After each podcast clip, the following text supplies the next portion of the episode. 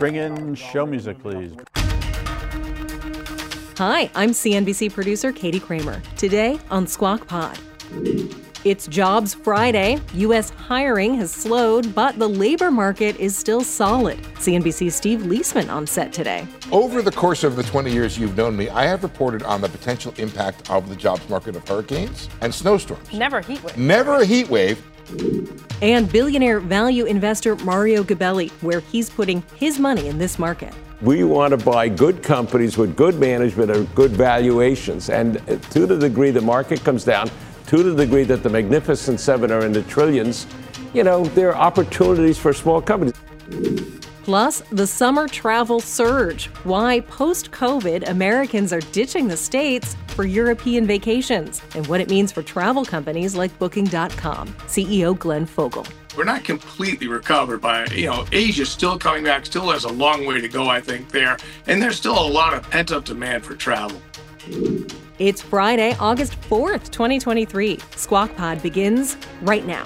Stand Becky by in three, two, one. Cue please. Good morning, everybody. Welcome to Squawk Box here on CNBC. We are live from the NASDAQ market site in Times Square. I'm Becky Quick along with Steve Liesman. Good morning, Steve. Morning. It's good to Becky. see you. Good to see you. Steve and I have been together for years and years and years at I think this the point. mid 90s is when we first I worked think together. so too. I think so too. You were, you we were to do this 12, I think, at the time. And you were 14. I was older. Yeah, well, here we are. We get to do the show together. Andrew's going to be joining us a little bit later in the show. Joe is off today, but it's the perfect day to have Steve here because we've got Jobs Friday coming up. Um, there's all kinds of stuff circulating around. You know, I don't know if you, you noticed this, but usually in the lead up to the jobs report, I do a thing saying, I've looked at the high frequency data. Yeah. And it's telling me this, and it's been really good in terms of the sort of upside or downside surprise. There haven't been many downsides, but it's been very good. I didn't do it this week. Why? I couldn't get the story. I didn't know what it was. It was all sort of all over the place. Okay. Um, I think we we are just learning in this post pandemic period to deal with a completely different way to gauge and monitor the economy through the high frequency data. But when you get into a month like July, when you have tremendous seasonal adjustments, I'm not sure the data, the, the high frequency data is handling it all that well. So we're going to have to watch it over time and get a feel for how does it deal with the idea that the BLS is going to add back a million jobs because of the layoffs in like the educational sector. And there's another really weird factor going on, which I'm picking up in the uh, uh, in the commentary out there, which is the heat wave. oh. Now, over the course of the 20 years you've known me, I have reported on the potential impact of the jobs market of hurricanes and snowstorms. Never a heat wave. Never a heat wave. Wait, but- what, what does it do? Does it well, the idea that people can't work or don't work or aren't working, or that those uh, outdoor jobs that would otherwise be done, they can't be done, and so there wasn't hiring commensurate. It's hard to know exactly how widespread this is. I know that the heat wave was, you know, throughout Across a the big chunk of the yeah. of the Southwest and the West And the um, Midwest. and the Midwest. Yeah. Uh, in later on in the month, yeah. Yeah. So, so it, it, it's something that's hard to know. We've worked really hard to try to gauge the impact, again, using high frequency and very local data to understand, like, when that storm, remember it, it stayed over Houston for like three days? Mm-hmm. So we're able now to look at credit card data by zip code. wow. And the Fed is doing this. Because the Fed the Fed's wants- actually using the Fed is too? using uh, credit card high frequency data, among other things, because it wants to know is the fall off in retail sales something broader or is it just related to the storm? How far out does it generate? How long does it last? And then what we see, of course, are the things that I always come on and say oh, there's a hurricane, which is obviously terrible.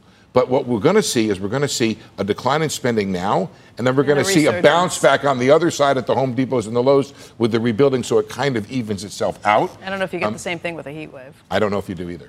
What did the polled forecasters say? 200. Oh, am I supposed to read that? Yeah. Oh, folks, this is new to me. Okay. Yes, today is the first Friday of the month, and the U.S. government releases the monthly employment report. Now, job growth in July was less than expected, pointing to possible slower growth in the U.S. economy at large. Non farm payrolls expanded by some 187,000 for the month. That is slightly below expectations. Here's our Rick Santelli reporting the numbers on Squawk Box this morning.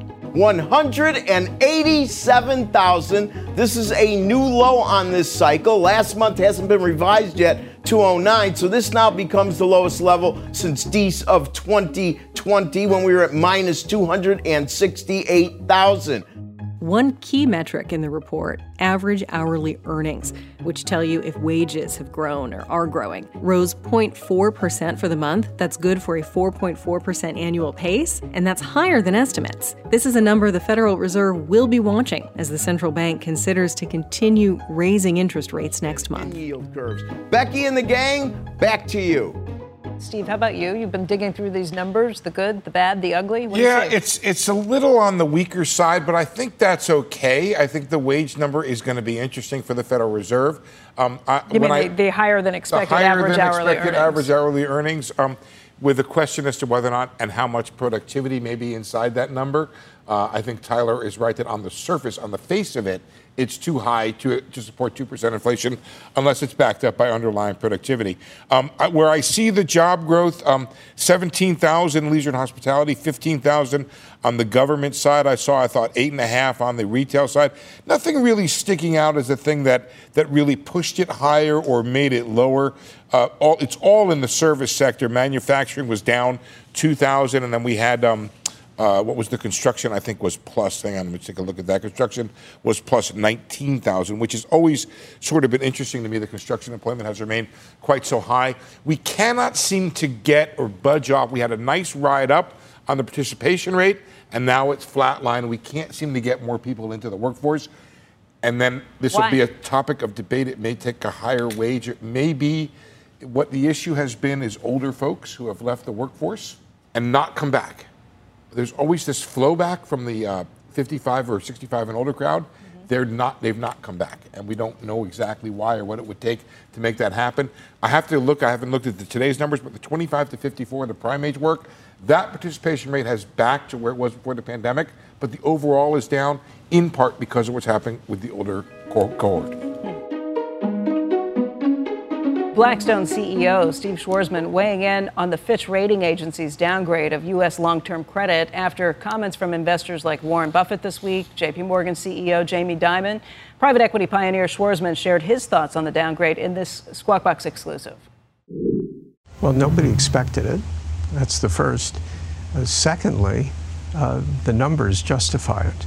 Uh, regrettably, you know, we've had an explosion uh, of, of debt since the global financial crisis, uh, and we don't appear to have a lot of discipline uh, going forward. We're running huge deficits now. So, on the numbers, you can understand uh, why they did it.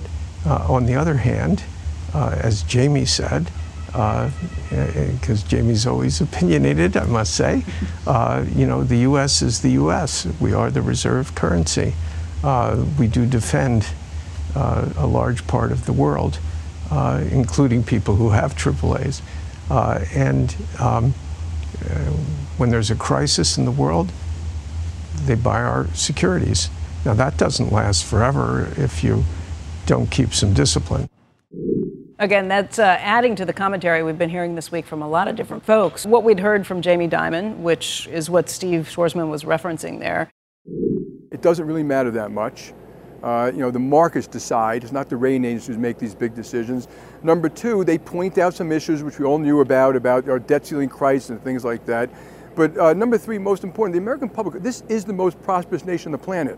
It's still the most prosperous nation on the planet. It's the most secure nation on the planet. And I would point out to the rating agency I could that there are a bunch of countries rated higher than us, like AAA, but they live under the American uh, enterprise military system. For, to have them be AAA and not America is kind of ridiculous.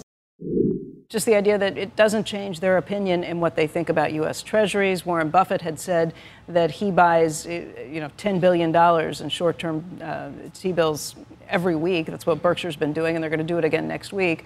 Yesterday, we also told you about Bill Ackman's call on shorting 30 year Treasury bonds. Ackman clarified that he does use shorter term bills for cash management, which echoes those, that strategy from Berkshire Hathaway's Warren Buffett afternoon, in the yesterday afternoon, Elon Musk actually signed on to the strategy too. He tweeted in return, yeah, short-term T-bills are a no-brainer. I think this was probably Ackman saying, yeah, it doesn't matter if you're buying short-term T-bills if you if you really want to say that you're confident in it by long-term Treasury notes, and that's where you're going to see the action and the activity and the bet that he is making. I, I, I have a lot of respect for Steve. I don't agree with him though. I don't. I don't think the numbers justify the downgrade. Because if you think about the credit worthiness of the United States, right? What is our coverage ratio? How much wealth do we have relative to our debt? Very high. Yeah. We also have the ability to obviously levy taxes. We're also levy taxes to pay it if we need to. Um, I believe even the last debt ceiling debate showed the willingness of the body politic to step up and pay the debt. The politics are messy. I think maybe if there's a justification for the downgrade, it comes from that. But let me just throw out a contrarian idea. Can I can I just ahead. can I uh, add on to that because I, I, I talked to Buffett last night about Yeah. some of these things. He basically echoed what you said on some of these levels, which is, look, it's the responsibility of Fitch, the ratings agency, to tell you whether your debt is going to get paid back or not. It's not to, it's not to tell you whether you know what what if you should be getting more on this. It's not like an equity analyst saying, you know, yes, it, this is a better purchase to put your money elsewhere or something else. The responsibility of Fitch is to say, are you going to get paid back? And if you look at it, yes, the United States is going to pay you back because they only have uh, they only have debt that's issued in U.S. dollars. They can always print more. You can do these things, and there is the ability and the willingness, I think, to pay back. I think if you listen to Schwarzman's point just about the numbers maybe justifying it, I get that because if you're looking at the debt, we are again growing to a level that by 2029, the CBO is saying you're going to be at a higher level than we were even during World War II. You are looking at numbers that are incredibly worse. You go from 60% of GDP or so down 2007 to now where you're 100 and change. 100 and change, 100. But let me throw out two things. One is But I, I do see your point. Are you going to get paid back if you buy U.S. Treasuries? I would say historically, yes. historically, despots, tyrants default on their debt. Yeah. Democracies do not default on their debt because the people who are voting are the people who hold the debt in general. So that's been the, the long And you default on your debt if you if you if you issued if you issued debt in a foreign currency that Right. you don't control. Exactly. If you're issuing debt, if you're Exactly. Argentina and you're issuing debt in, in dollars And- instead of pesos, You're the then one. you're going to have a problem. You're the one who pointed out yesterday. Japan seems to run its economy with, like, what is it, 200 to 300 percent of GDP. I'll tell you also that during the time that the British pound was the world's reserve currency in the 18th century or the 17th century, uh, Britain debt to GDP was 300 percent. Um, I don't know if that's a good a good thing. Hmm. Yeah, but I I don't think it's of time, something to strive the, for. The, the idea of the reserve currencies. Now, look, doesn't mean we should not. Yeah, and, and, and to, to hear somebody like Joe Manchin say that this is a and think about clarion call Yeah. and the senator wants to step in Washington, I think that's But I, I know we got to go, but but the more interesting question here is whether these guys are wrong. You look at the 10 year, 4.17%. Do you do you not believe in the ability of the Fed to get inflation down to 2%? Okay. And if that is true, well, and, and Ackman said basically he doesn't. He thinks okay, they're going to be it's over the 10 year period, if the Fed hits 2% and you get 2.17% real on your money, that's not a bad buy. So it's it's an interesting question as to whether or But not But the reason Ackman has made the bet that he's made with the, the puts against it is that he doesn't think they're going to get it down to, to Okay. 2%. All right, that's but it does make bet. for a very it does make for the- a very interesting conversation. good conversation. Yeah. Cheese will be next. We'll be releasing Becky's full interview with Blackstone's Steve Schwarzman in a special extra Squawk Pod Reports. That will be in the Squawk Pod feed today, wherever you listen to this podcast.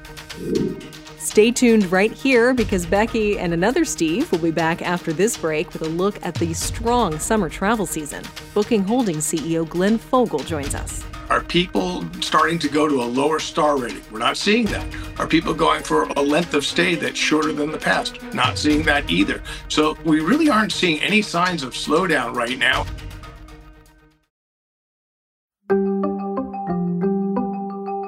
This is Squawk Pod today with Becky Quick and Steve Liesman.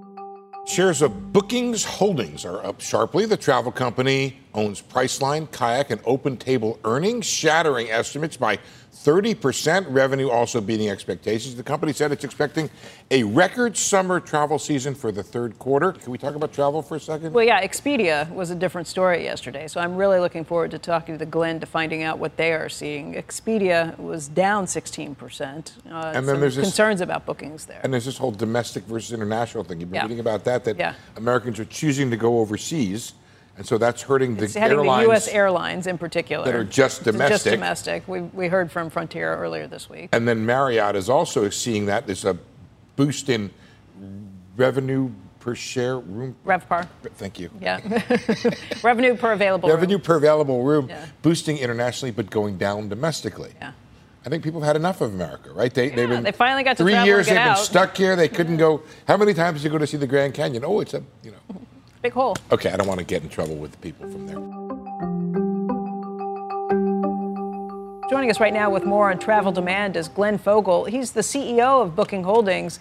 And Glenn, this was a blowout quarter. Uh, we, we have not seen the same from a, a company like Expedia, which missed expectations, uh, not, not slowing growth, but missed expectations uh, in terms of, not a slowdown, I should say, but missed expectations by a long mark.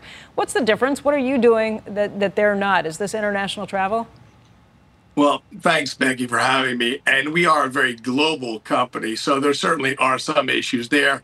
Comping against the U.S. last year, you know, we were coming out of COVID, out of the Omicron thing, and it was blowout for second quarter last year. Obviously, a very tough comp for people who are strong in the U.S. Whereas for us in Asia, we had some really good numbers coming up 40% uh, year over year in the second quarter. And that was due to the fact that they were a little bit delayed in coming out. So we had an easy comp. All in all, look, I'm very pleased with how Booking Holdings doing globally. We're just so happy to see finally getting out of COVID. You know, I said in your show three years ago, I was talking about how it was going to be years, not quarters. And it's turned out that way, unfortunately, but we're glad to be where we are. Would you say that it is still years, not quarters, before you see this growth slow? Well, we'll we'll see about that. Obviously, a lot of economic things could play into travel.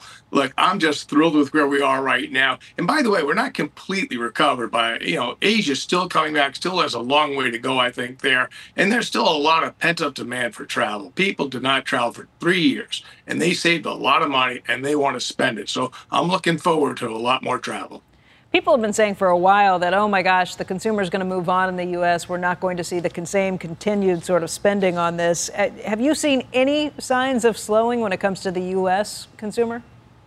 You know, we, we look for these kind of signals, and certainly you've seen some of the airlines, particularly the ones who are heavy in the domestic airline area, talking about some of the shift. But I think they were talking more about people want to go international versus domestic. And we look, are people starting to go to a lower star rating? We're not seeing that. Are people going for a length of stay that's shorter than the past? Not seeing that either. So we really aren't seeing any signs of slowdown right now, and I'm just thrilled that people are spending their money on travel. Some of the hotel and vacation rental rates are coming down in some markets. What do you attribute that to? You know, some areas certainly there were some really expensive places because just incredible demand in certain areas. But overall, and we talked about this last night on the call, call we see ADRs are up globally. So we're pleased with that. Where's the, the strongest market? Well, the strongest market, certainly in terms of the growth area, we talked about what we saw in Ju- uh, July, and we saw Asia still going very, very strong. 45% up year over year, and that's a really strong number. But again, you got to watch out because you're comping against a period depending on how they're coming out of COVID. Right now, globally, people want to travel, and that's just wonderful. Yeah, and the street is impressed. Booking Holdings up by 11 and a quarter percent this morning. That stock. Glenn, thank you for joining us today. It's really good to see you. Thank you, Becky. Coming up next on Squawk Pod, billionaire value investor Mario Gabelli with the money making opportunities he's watching.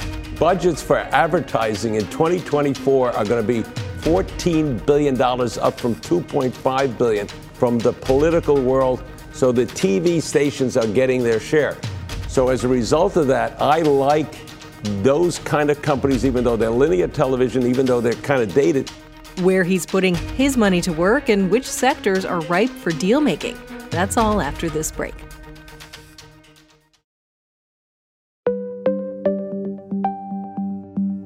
Welcome back to Squawk Pod. This next interview is from earlier this week when Andrew Ross Sorkin, between assignments, was in his rightful seat at our NASDAQ studio. But it's too good not to share. It's billionaire value investor Mario Gabelli. He's been around a long time. Just how long? Well, you'll hear. I'll hand it off now to Becky Quick. Joining us right now to talk about the markets, earnings, the new U.S. credit downgrade, and a whole lot of companies is Mario Gabelli. He is the chairman and CEO of Gamco Investors. And, Mario, welcome. It's been a long time since it's been uh, over three and a half years, and I feel like that Tom Hanks movie in Castaway coming back. so good to see you all. It's great to see You're you. You're Wilson. I'm well, too. I'll, I'll, take it. i am happy to be Wilson. All right. So, Mario, we'll, we'll talk briefly about the, the debt downgrade today, uh, just because it's out there. But I really want to spend most of our time talking bottoms up stuff with you. What, what do you think about this? Well, I, look, the answer is uh, what is the amount of money that we owe as a country, 33 trillion? Mm-hmm. How much of it is uh, held by the public? How do you pay interest if it goes to four and interest rates soaring, right? And uh, then you have to look at it. How do we get out of this mess? And the way you get out of it is have a strong economy, that is grow revenues, cut costs, or keep them constant, and uh, that's it. And, and a uh, functioning uh, government that can come up with a plan to do right. You got to have look. The, the, Powell is doing part A to try to reduce aggregate demand yeah. by keeping rates higher longer, and uh, he's got the rhetoric, uh, the four R's that I talk about. Then we have policies that are very helpful long term, like the uh, Infrastructure Act, the IRA Act, the IIJA Act, the uh, CHIPS Act. But the answer is you got to re examine what are the priorities and expenses. So we'll live with it.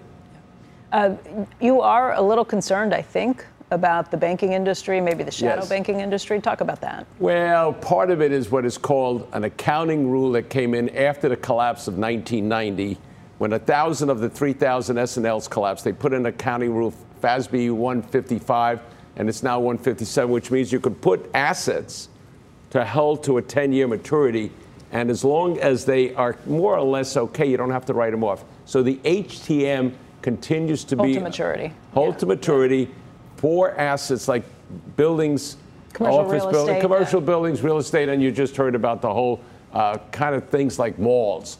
And so owners are turning them in, and that causes you to have a mark to market. Now, which companies are doing well and which aren't? So it's not one. And then there's shadow banking. They're unregulated. Unregulated means that you, you could have some explosions. Meaning explosions more than hiccups, things that could change the equity markets overall, the perspective on things? Because uh, again, you're usually now, looking we, bottoms up. Look. I've been through so many crises: 1893, 1907, 1919. Come on, uh, 1929. Uh, New York. Uh, You've you know, read since, about those. Since you guys have been on CNN, uh, CNBC uh, from the predecessors, you know, we've had 89. You know, had so many of them. We will have a challenge, but J and J Bank will do well. Jamie Dimon and Jamie Dimon. James Gorman. Yeah, okay. You know, but uh, so there'll be winners and just allow the free market to function. I, I, guess the bigger question is would there be something that's big enough to turn around the market's momentum? Because at this point, there is a serious momentum move. Dow's been up 16 out of 17 sessions. Well, trees don't grow to the sky. I yeah, got you, it. You've looked at some huge, like if you look at the NASDAQ for a year to date, 37 plus percent. So you have a rest in the market. Markets go up, markets go down. We want to buy good companies with good management or good valuations. And to the degree the market comes down, to the degree that the magnificent seven are in the trillions, you know, there are opportunities for small companies. In addition to that, we believe corporate lovemaking, M&A, even with the Federal Trade Commission doing what they've been doing. Okay, this is interesting because you've been a long believer in M&A activity, but it's gotten to be a freeze because of what this administration. Well, yesterday, for example, or two at. days ago, Chinook uh, uh, symbol Kyndryl uh, just closed. No, F, no Hart-Scott-Rodino second request. Aerojet General, despite all the uh, mayhem, closed. L. Harris is a well-managed company, and the stock is a bargain. And that closed, and several others are in the pipeline. We'll see. Notwithstanding that, common sense also has to prevail. Uh, and, uh, you know, the FTC and the Department of Justice are coming out with new rules. But there's a world out there. Companies like today, Itochu in China, uh, Japan is buying in the minority interest. That's part of the M&A. They own 61%. They're buying the balance. So you're seeing a lot of that. And then there's a lot of dry powder with the uh, private equity, with corporate uh, strategics. And then you have financial engineering, the reverse of that, with uh, J&J, for example, spinning off uh, Kenvue and doing uh, that kind of dynamic. So there's a lot going on. What about the media stocks? You've long been an owner yep. of media stocks. If you look at Paramount, if you look at Warner Brothers, first of all, what are your positions uh, there? And does it take a deal to make yeah, those look, things there's, There's a lot of A's in the world that I like. I'll go over some like ag, like advertising will be one. Aerospace. At the aerospace industry, defense, uh, commercial aviation is extraordinarily exciting.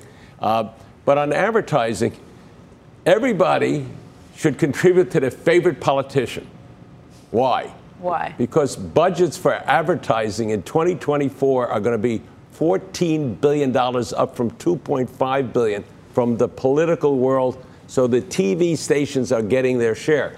So as a result of that, I like those kind of companies, even though they're linear television, even though they're kind of dated. Secondly, CBS, I- ABC, NBC. uh, well, there are. I'll give you an example. There's a company called Tegna, TGNA. The stock Yeah. has 200 million shares, probably 197. The stock closed yesterday or today around 1650.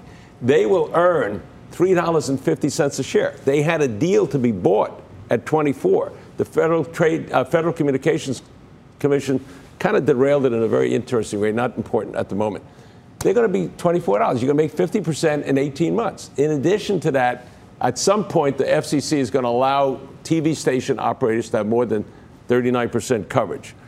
What does that mean? It means that companies like Paramount, companies like uh, Disney may examine keeping the network, like keeping ABC network, Comcast keeping its network. But Contrary to what Bob Iger just talked yeah, about. Yeah, but uh, and then selling and spinning off the TV stations, assuming either as a public company or someone can consolidate that. So you know those are the dynamics right But now. do you think we've that's got- going to happen under this administration? No.